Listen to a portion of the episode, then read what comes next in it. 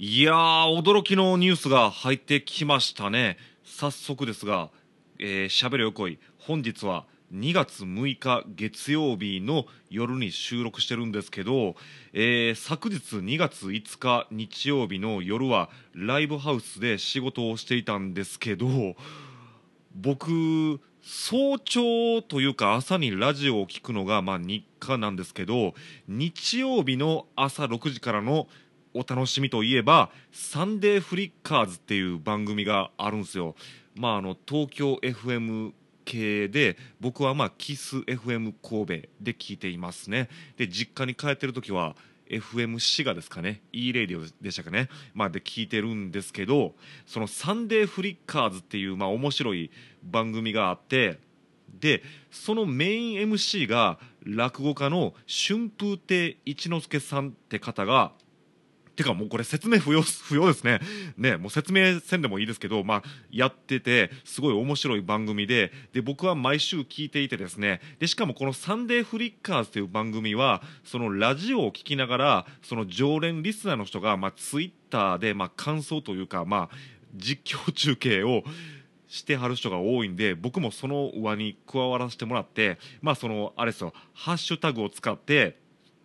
まあ、リアルタイムでその番組の感想なんかを書いたり僕もしてるんですけどその「サンデーフリッカーズ」のメイン MC の春風亭一之輔さんがなんと『笑点』の新メンバーに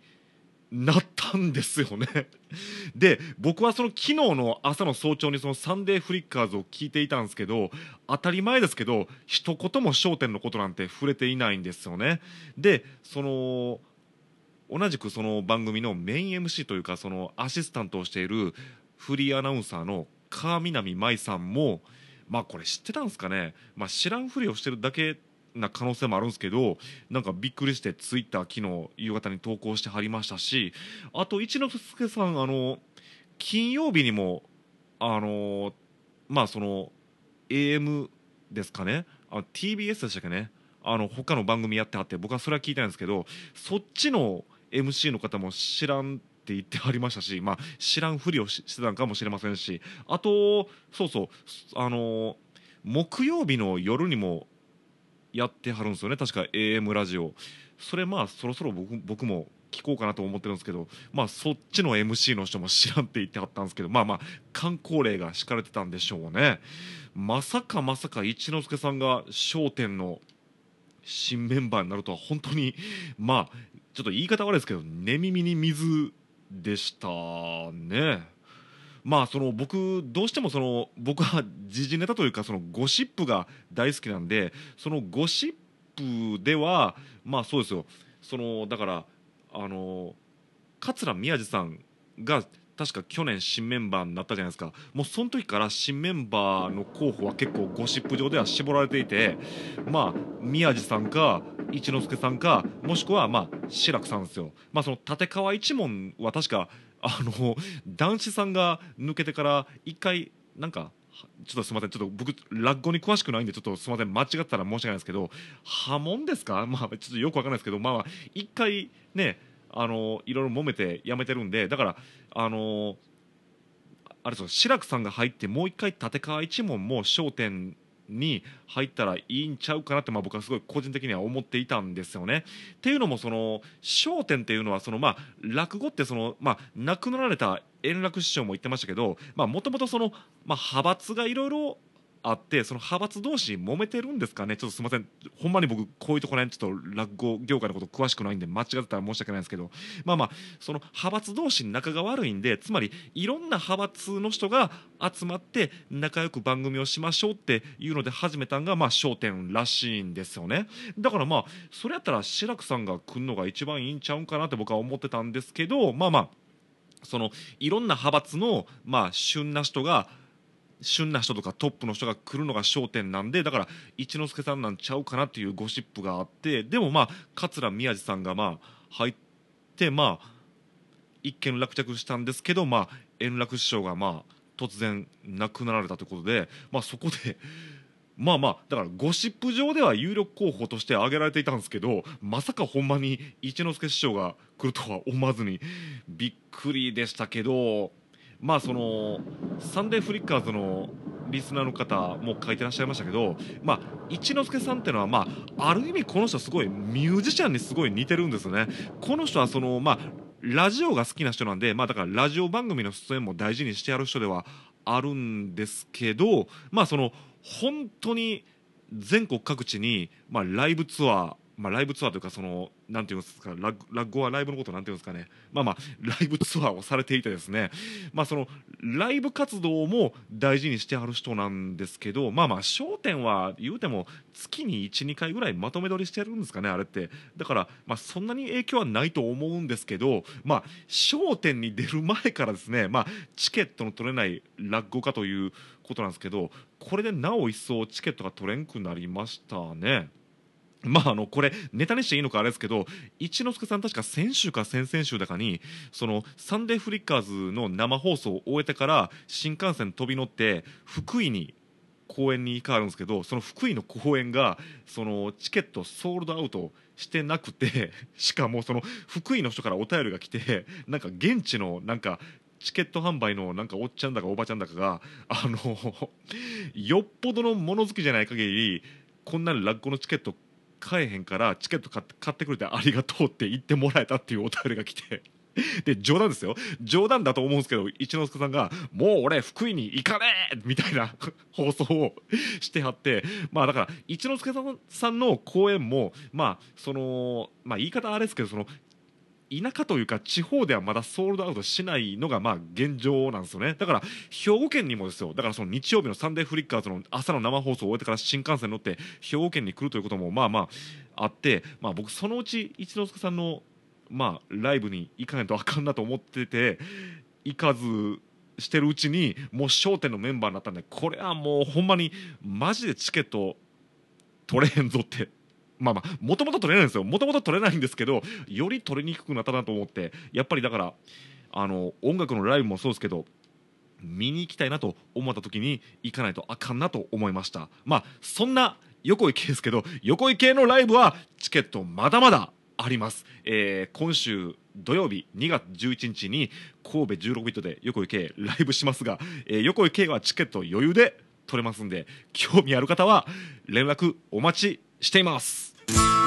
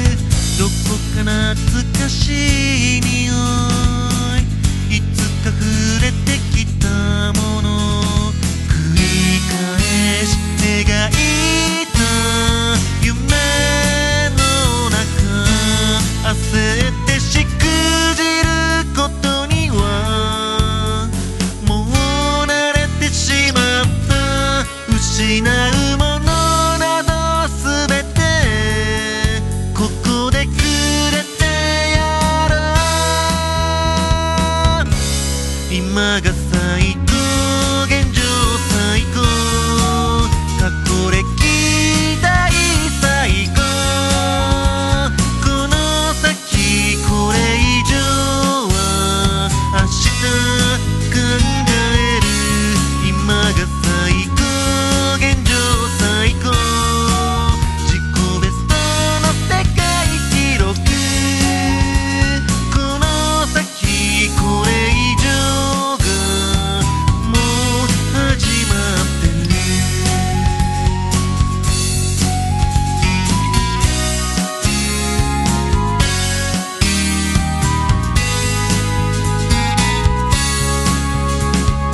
喋る横る横2月といえば戦隊ヒーロー好きからしたら新しい戦隊ヒーローが始まるというか、まあ、今やってる戦隊ヒーローが最終回っていうことですけど、まあ、僕はそのドンブラザーズは全然見ていないんで知らないんですけど、まあ、そのドンブラザーズが何ですか？3ヶ月連続で BPO 案件になったっていう話聞いて、まあ、よくわからないんですけど、まあ、そのドンブラザーズっていうのがもうふざけすぎていてちょっと問題ありな放送で こんなん戦隊ヒーローでいいのかっていう話やってるんですけど、まあ、ほんまに僕何やってるのか知らないんですけど まあね最近の戦隊ヒーローほんまに興味ないんですけどまあね僕はその毎回言ってますように僕は超人戦隊ジェットマンが好きなんで まあまあああいうぶっ飛んだ戦隊ヒーローもいいとは思うんですけどまあそのブログにも書きましたけど今 YouTube で僕は小学校4年生の時に見ていた「五星戦隊大レンジャー」が、まあ、その1週間限定公開で2話ずつやってるんですけどもうすぐ最終回ってことで今熱いんですけど見てる方いらっしゃいますかね？まあこれちゃんとあの東映の公式が配信してるんで全然違法動画ではないですよ。ね、でブログに書いてるんですけど、まあ、その五星戦隊大レンジャーっていうのはその、まあ、メンバー全員があの憲法ですよ中国憲法ですかねまあまあその憲法の達人っていう面白い戦隊ヒーローなんですよね。でまあまあやっててですね僕はそのメンバー5人も好きなんですけどなんていうかその個人的にその同志角っていう人がいて、まあ、その同志角、まあ、角さんって人は要するにメンバーをまとめるあの長官ですね、まあ、長官というか司令官みたいなポジションの人なんですけど、あの、まあ、この同志各がですね、まあ、ちょっとネタバレをせんように、まあもう、まあまあ、放送してるからネタバレしてもいいんですかね。まあまあ言うと、その、まあ、敵の組織に寝返っちゃうんですよ。まあ、寝返るというか、その寝返った、これ言うていいんですかいいんですかね。まあ、寝返ったふりをしてるだけなんですけどね。まあ、寝返ったふりをして、まあ、で、その敵の組織を、まあ、壊滅させようというか、まあ、正そうとしてるわけなんですですけどで「どうしなんでその裏切るんですかああ!」みたいなことになってるんですよね。でまあそのさっき言ったその超人戦隊ジェットマンにもですねその小田切長官というまあお姉さんがいるんですけどちなみにその小田切長官がですね合成戦隊大レンジャーではその第6のメンバーにこうっていう男の子、まあ、小学生の男の子がいるんですけどそのこうっていう小学生の男の子はその追加メンバーで6人目の選手なんですけど変身したら体が大人になってで変身して大人の体になってその大レンジャーの5人のメンバーと一緒に戦うっていう、まあ、追加メンバーがいるんですけどそのこうのお母さん役で 出てるんですよね。でさらにそのジェットマンのイエローオール、まあ、黄色の人いるんですけど黄色の人もですね第7の戦士7番目の、まあ、追加メンバーというかそのまあ巨大ロボットに変身できるお兄さんなんですよね その人自身がまあ巨大ロボになるんですよ変身してでっかくなって、だからなんかジェットマンの長官とイエローの人が なんか大レンジャーに加わって一緒に戦ってるっていうのがまあジェットマン好きの僕からしたらすごいもう胸熱なんですけどまあ、それはいいとして、その、超人戦隊ジェットマンの、だからその、コウのお母さんですよ。コウのお母さんはですね、あのー、軍人なんですよね。エリート軍人ででそのジェットマンっていうのはもともとエリート軍人5人がセンターを組んで悪の組織と戦うはずやったのにレッド以外の 4人があろうことか第1話ですよ。第1話で死んじゃうんですよ。もうとんでもない話ですけどねもうそれ自体が。でまあそれ自体とんでもない話なんですけど。でレッド以外の4人があのいろいろあってもう一般人というか民間人が急に変身させられて急にメンバーにならされるというドタバタストーリーなんですよね。なのでレッド以外はエリート軍人じゃないんですよだからその同じくエリート軍人である長官小田切長官というお姉さんはむちゃくちゃ強くてだから変身する前においてはその小田切長官はレッド以外の4人よりかは強いんですよ。だから一回その小田切長官にその敵のその悪いやつの音量が取り付いてその小田切長官が暴れ回るっていう話が 一回あるんですよ。一回あるんですけどレッド以外の4人は全く歯が立たずにまあまあ最終的にレッドにあの倒されるんですけどねその長官は。えいやーって気絶させられるんですけど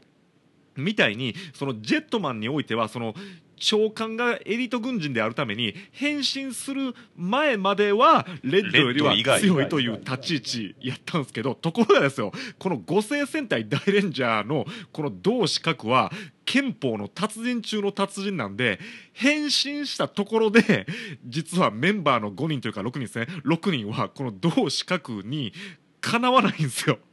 だから今もうすぐ最終回のところ来てるんですけどこの同四角にメンバー6人がボッコボコにされるんですよ。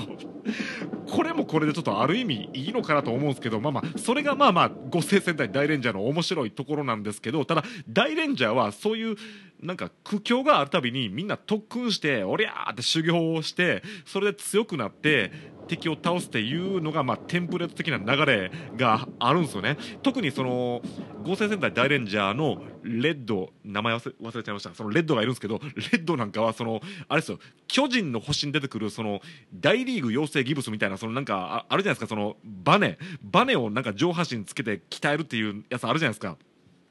あれで特訓してそれでそのなんかパンチとかをめっちゃ速くしてそれでその魔剣士陣っていうその魔の憲法の達人がいるんですけどそいつを倒すっていう話があって僕それが一番好きなんですけど まあみたいに、まあ、特訓して、まあ、特訓したかどうかはあれですけど、まあ、けまあまあそれはその同志核を同志核は倒さないんですね。結局悪の組織のトップに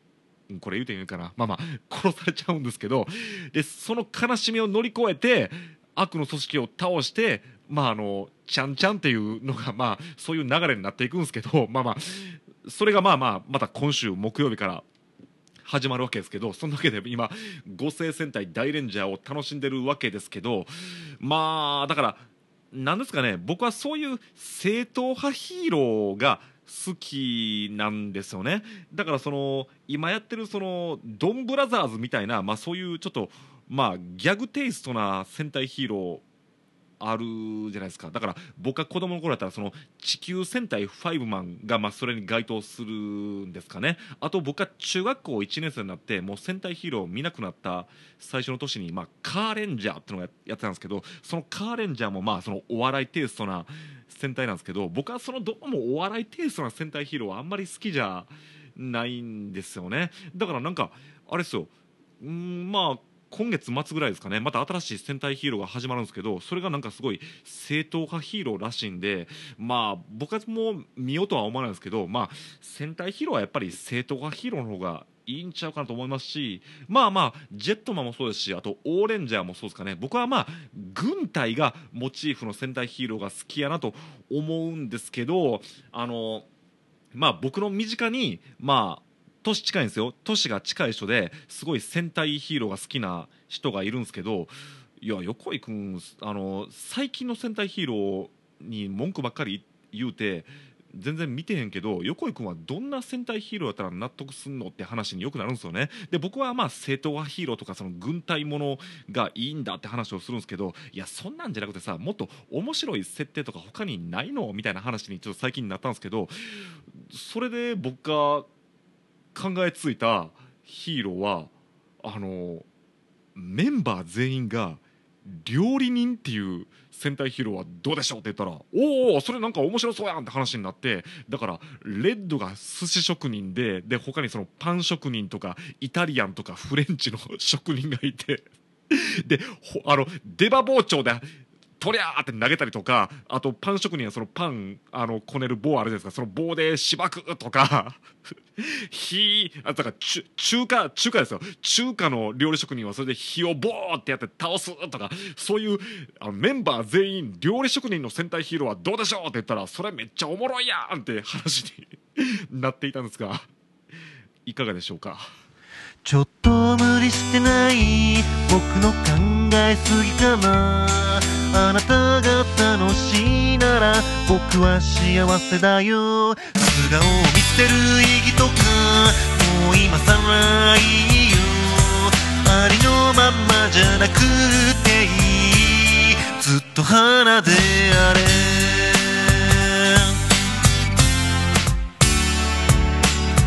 何が間違いなのか。誰も深く考えちゃいない。わからなくなった時にたださばかりが飛び交う。いっそ馬鹿げていたい。いっそぶっ飛んでいたい。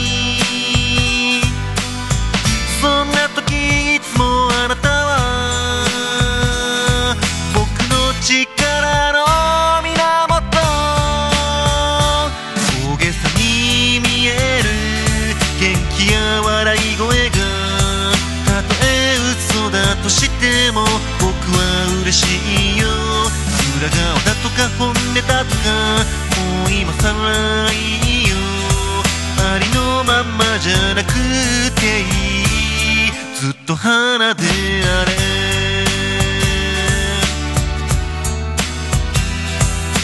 喋るよ喋るよ恋そういえば先週にネタにし忘れていたんですけど1月の20日にですね難波のバーでですねラジオトークの配信者であるラジオトーカー上田さんが一日店長をするイベントがあってですね、まあ、そこにラジオトークの関西の、まあ、関西以外からも来てましたね本当に。関東の人とか海外からも来てましたしあとそれからリスナーの人もお忍びでもう本当に名前も明かさずに来てた人もいたりして、まあ、そういうオフ会というか、まあ、そんなんがあって僕も参加してきたんですよね。でラジオトークはですね、まあ、このポッドキャストもそうですけど、まあ、その顔出しをせずに音声のみで勝負する媒体なんで、まあ、だから基本的に写真撮影 NG やったんで、まあ、本当にだからあのー写真撮影抜きで交流を楽しんでいたんですよね。あの本当にまああのもしかしてあのこれ聞いてる人いたらあの時はありがとうございました。そしてあのラジオトーカー上田君本当にありがとうございました。まあそこでまあ僕も軽くまあトークさせてもらったりとか、あと弾き語りも披露させていただいて本当にあのまあこういう言い方あれですけどあんなに受けるとは思わなくてすごい嬉しかったです本当にありがとうございますでまあその本当にそのラジオトークでランキングに入るような人気配信者の方とか、まあ、いろんな番組に顔を出してる、まあ、ヘビーなリスナーの方ばっかりやったんでそんな場所に横井圭が行っていいのかっていう状態だったんですけど本当になんか輪の中に入れてもらえて嬉しいなと思ってましてですね。でまあそのラジオトーク、まあ、その収録トーク、まあ、収録トークというのは要するにこのポッドキャストと一緒ですよ。その配信トークの10分も横井であるとかあとまあライブ配信機能もあるんですけどライブ配信でやってる僕のヒゲダイ配信はそんなしょっちゅうやってないんですけどまあまああの今週土曜日先ほども言いましたけど神戸16ビットでライブあるんですけど、まあ、練習ついだと言っちゃなんですけど弾き語り配信を、まあ、明日火曜日からやっていこうと思うんで、あのもしよかったら聞いてほしいなと思いますしまあまあその その時に僕が弾き語りをやってるということを知った方がもしかしたら来てくれるかもしれませんけどもしよかったらみんなで交流し合えたらなと思っています。よろしくお願いします。まあ僕もともと大阪の南に6年間ほど住んでいたんですけどあのまあ心斎橋とかまああと鶴橋なんかにはよく行くんですけど難波あたりをうろうろするってあそっかまあミニ四駆のまあ、レースとか練習なんかでは行ってたりしたんですけど、まあ、あの御堂筋とか四ツ橋筋とかそれこそあのあれですよグリコ前とかあの恵比寿橋ですね。あの辺とか本当に10年ぐらい行ってなくて、まあ、ちょっとブラブラしたんですけどほんまにやっぱりまあ10年近く経てばほんまに変わってますよね。あこんなお店できたなとかうわここ綺麗になったなと思ったりしたんですけどまあそれでもちょっと大阪はやっぱり臭い 臭いと言ったらなんですけど臭い。まあゴミゴミはしてますけどまあ、また大阪ブラブラしてみたいなと思いますし、まあ、そのラジオトークの配信者がその主催する、まあ、一日店長イベントとか、まあ、オフ会というか、まあ、そういうのはまたあるらしいんでまたまあ難波に行ってみたいなと思うんで、あのーまあ生横井圭に会いたい場合はまあそうですね。そういう場でもいいですしまあでもまあ僕の場合はまあ神戸でライブ活動してるんであのライブハウスに来てもらえたらなと思うんですがまあそうですね。このポッドキャストのしゃべる横井もそうですしラジオトークの活動で、まあ、全国の方と本当にいっぱい交流できるようになったんですけど、まあ、コロナ情勢も本当にどんどん良くなってきているんであのいろんなところに今年はライブしに行きたいなと思ってるんでその時はよろしくお願いします。まあ、その中でじゃあ今週のしゃべる声はこの辺にしておこうと思います。まああのちょっとほんまに僕年明けというか1月後半ぐらいからちょっと本当になんかまあまああまりコンディションが良くないんですけどまあ別に変な病気とかそんなわけじゃないんでまああの来週もなんとかまた頑張って配信しようと思いますんでぜひお聞きよろしくお願いします。しゃべるよしゃべるよこい